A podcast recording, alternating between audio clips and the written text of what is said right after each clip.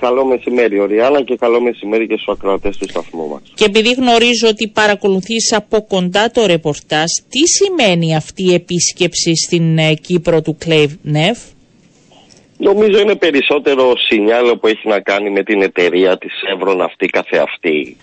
Να υπενθυμίσω πως πρόκειται για το πρόσωπο το οποίο είχε δει ο πρόεδρος Χριστοδουλίδης στη Νέα Υόρκη, στο περιθώριο των συναντήσεων της, της Ολομέλειας της Γενικής Συνέλευσης. Mm-hmm. Ε, και νομίζω ότι έρχεται σε μία περίοδο που υπάρχει όλο αυτό το αδιέξοδο μεταξύ της κοινοπραξίας του Αφροδίτη, έτσι, με επικεφαλής της Σέβρο, και του, της κυπριακής πλευράς, για τον τρόπο που θα αναπτυχθεί, που θα παραχθεί ουσιαστικά το τεμάχιο δώδεκα, δηλαδή τα αποθέματα που βρίσκονται στο τεμάχιο δώδεκα. τέσσερα κόμμα τέσσερα δισεκατομμύρια διαβάζω, κυβικά πόδια φυσικού αερίου εκτιμάται.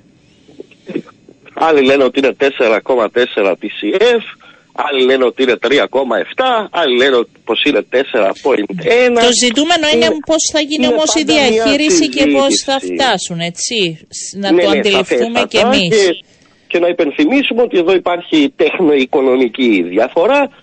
Υπήρχε σχέδιο της κοινοπραξίας του δύο χιλιάδες δεκαεννιά, το οποίο έχει αλλάξει Σέβρον.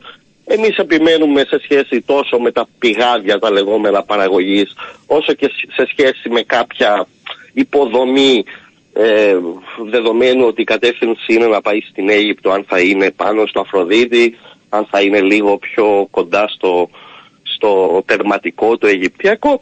Είναι μια πάγια τεχνοοικονομική διαφορά, την οποία η μία πλευρά επιμένει ότι πρέπει να γίνει με αυτόν τον τρόπο και η άλλη πλευρά επιμένει ότι πρέπει να γίνει με τον τρόπο του δύο χιλιάδες δεκαεννιά.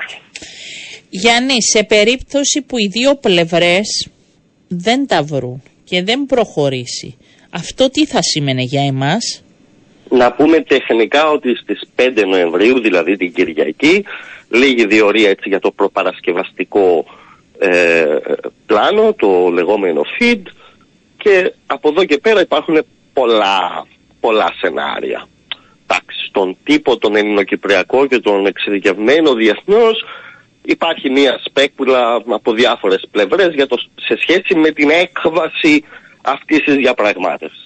Εμένα η προσωπική μου αίσθηση είναι ότι θα πάρει ακόμη μία παράταση κάποιων μηνών και θα επανέλθουν τα δύο μέρη, οι δύο πλευρές, η Λευκοσία ουσιαστικά και η Σέβρο, ίσως στις αρχές Φεβρουαρίου, αρχές Μαρτίου, δεν γνωρίζω ακριβώς πόσους μήνες θα είναι αυτή η παράταση, προκειμένου να επανεξετάσουν ουσιαστικά τη διαπραγμάτευση όπως κινείται.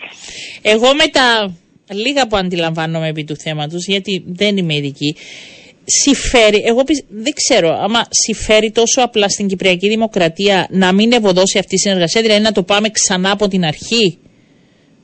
Νομίζω πως δεν είναι θέμα συμφέροντος, δηλαδή είναι ένα ζήτημα το οποίο έχει να κάνει με πολύ γνωστούς σε όσους παρακολουθούν το ζήτημα όρους και που υπάρχει ουσιαστικά η διαφωνία. Φιλοσοφικά, να το θέσω έτσι εντός ή εκτός εισαγωγικών. Ναι, μια διαφωνία που... όμως που μπορεί να μην ολοκληρώσει την διαδικασία, γι' αυτό. Εντάξει, υπάρχουν, ε, πάλι υπάρχουν δεσμεύσεις ως ναι. προς το τι θα κάνει η Σέβρον και η κοινοπραξία της Σέβρον, που είναι μεταξύ άλλων και η Shell και η Ισλαμινή New Med Energy. Αλλά η αίσθηση που έχουμε είναι ότι η δική μας πλευρά επιμένει στο να υπάρχει μια κυπροκεντρική δομή σε σχέση με την ανάπτυξη του κοιτάσματος, ενώ ο αμερικανικός κολοσσός έχει μια αντίληψη η οποία πηγαίνει περισσότερο προς την λογική της μείωσης των κόστων. Δεδομένου ότι και το Αφροδίτη είναι ένα μικρό κοίτασμα, έτσι.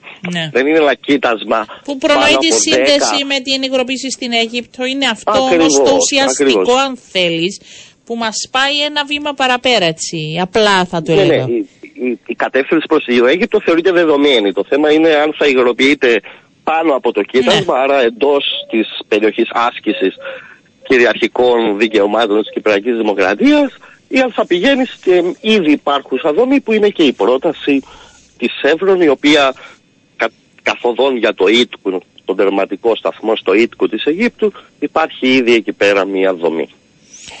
Άρα έρχεται και, και όπως όλα δείχνουν πάμε για νέα παράταση.